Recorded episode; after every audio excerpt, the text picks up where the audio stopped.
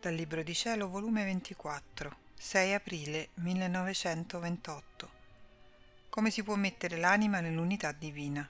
Esempio del Sole, la ripetitrice del Creatore, come Dio dà a sorsi a sorsi. Necessità che le conoscenze facciano la via. Stavo pensando al fiat divino per unirmi alla sua unità, per poter supplire a quell'unità di volontà che manca tra creatore e creatura onde pensavo tra me?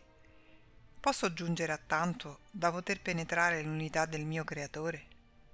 E gesù muovendosi nel mio interno mi ha detto figlia mia l'anima che si mette nell'unità della mia volontà è come se si mettesse nella sfera del sole.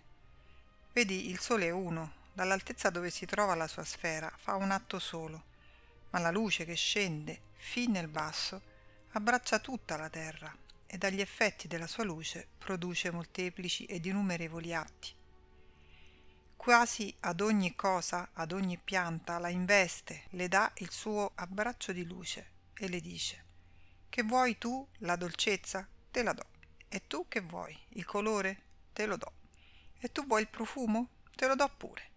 Quasi a ogni cosa la luce si sviscera e le dà ciò che alla sua natura le conviene per formare la sua vita e crescere secondo l'ordine da Dio creata. Ora perché tutto questo? Perché quella sfera contiene tanta luce e tutti i germi ed effetti di tutte le cose e piante che sono sparse sopra la faccia della terra. Ora, simbolo di ciò che è l'anima che vuol vivere nell'unità del nostro volere.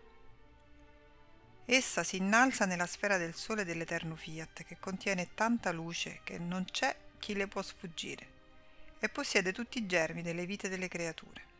La sua luce va investendo e plasmando tutti e prega che ricevano ciascuno la vita, la bellezza, la santità voluta dal loro creatore. E l'anima, da quella sfera, si fa di tutti e si dà a tutti e ripete l'atto nostro che, mentre è uno, quella è una, ha virtù di far tutto e di darsi a tutti come se ciascuno l'avesse a sua disposizione e fosse tutto suo. Perché in noi l'unità è natura nell'anima può essere grazia e noi ci sentiamo bilocati nella creatura che vive nella nostra unità. E oh come ci dilettiamo nel vedere la piccolezza della creatura che sale, scende, si allarga nella nostra unità per fare la ripetitrice del suo creatore. Dopo di ciò stavo pensando come Gesù benedetto doveva far venire il regno della sua volontà. Come poteva la creatura abbracciare tutta insieme tante sue conoscenze, è quasi tutto d'un colpo, beni sì grandi, modi divini, bellezza e santità che contengono i riflessi e la somiglianza del suo creatore.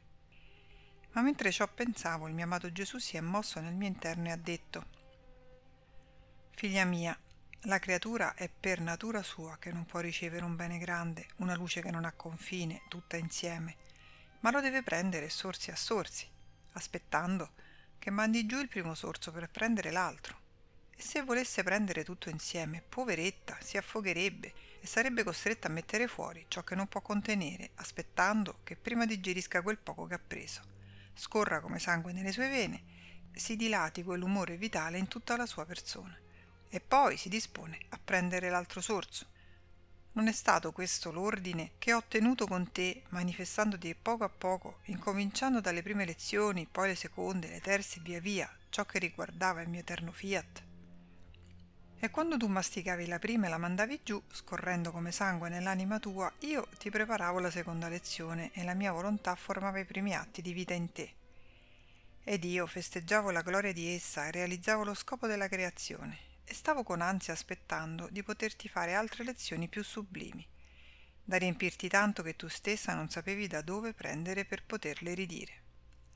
Così farò per formare il regno del mio volere divino, Incomincerò dalle prime lezioni che ho date a te e perciò voglio che si incominci a conoscere, affinché facciano la via, preparino e dispongano le anime, per fare che man mano sospirino di ascoltare altre lezioni, in vista del gran bene che hanno ricevuto dalle prime. Perciò ho preparato lezioni sì lunghe sulla mia volontà, perché essa racchiude lo scopo primario per cui fu creato l'uomo e tutte le cose, e la vita dello stesso uomo che deve svolgere in essa, sicché senza di essa è come se l'uomo non avesse la vera vita, ma una vita quasi a lui estranea. Perciò è pieno di pericoli, di infelicità e di miserie. Povero uomo, senza la vita del mio volere, sarebbe stato per lui meglio che non fosse nato. Ma per sua somma sventura neppure la conosce la sua vera vita, perché finora non vi è stato chi ha spezzato il vero pane delle sue conoscenze per formare il sangue puro e poter far crescere la sua vera vita nella creatura. Gli hanno spezzato un pane magagnato, medicinato, che se non l'hanno fatto morire non è cresciuto sano, vegeto e forte d'una fortezza divina, come fa crescere il pane della mia volontà. Essa è vita e tiene la virtù di dare la sua vita, è luce e sbandisce le tenebre, è immensa e prende l'uomo da tutti i lati per dargli fortezza, felicità, santità, in modo che tutto è al sicuro intorno a lui. Ah, tu non sai che tesori di grazia nascondono queste conoscenze e qual bene ne porteranno alla creatura. E perciò non ha interesse che incominciano a far la via per dar principio a formare il regno della mia volontà.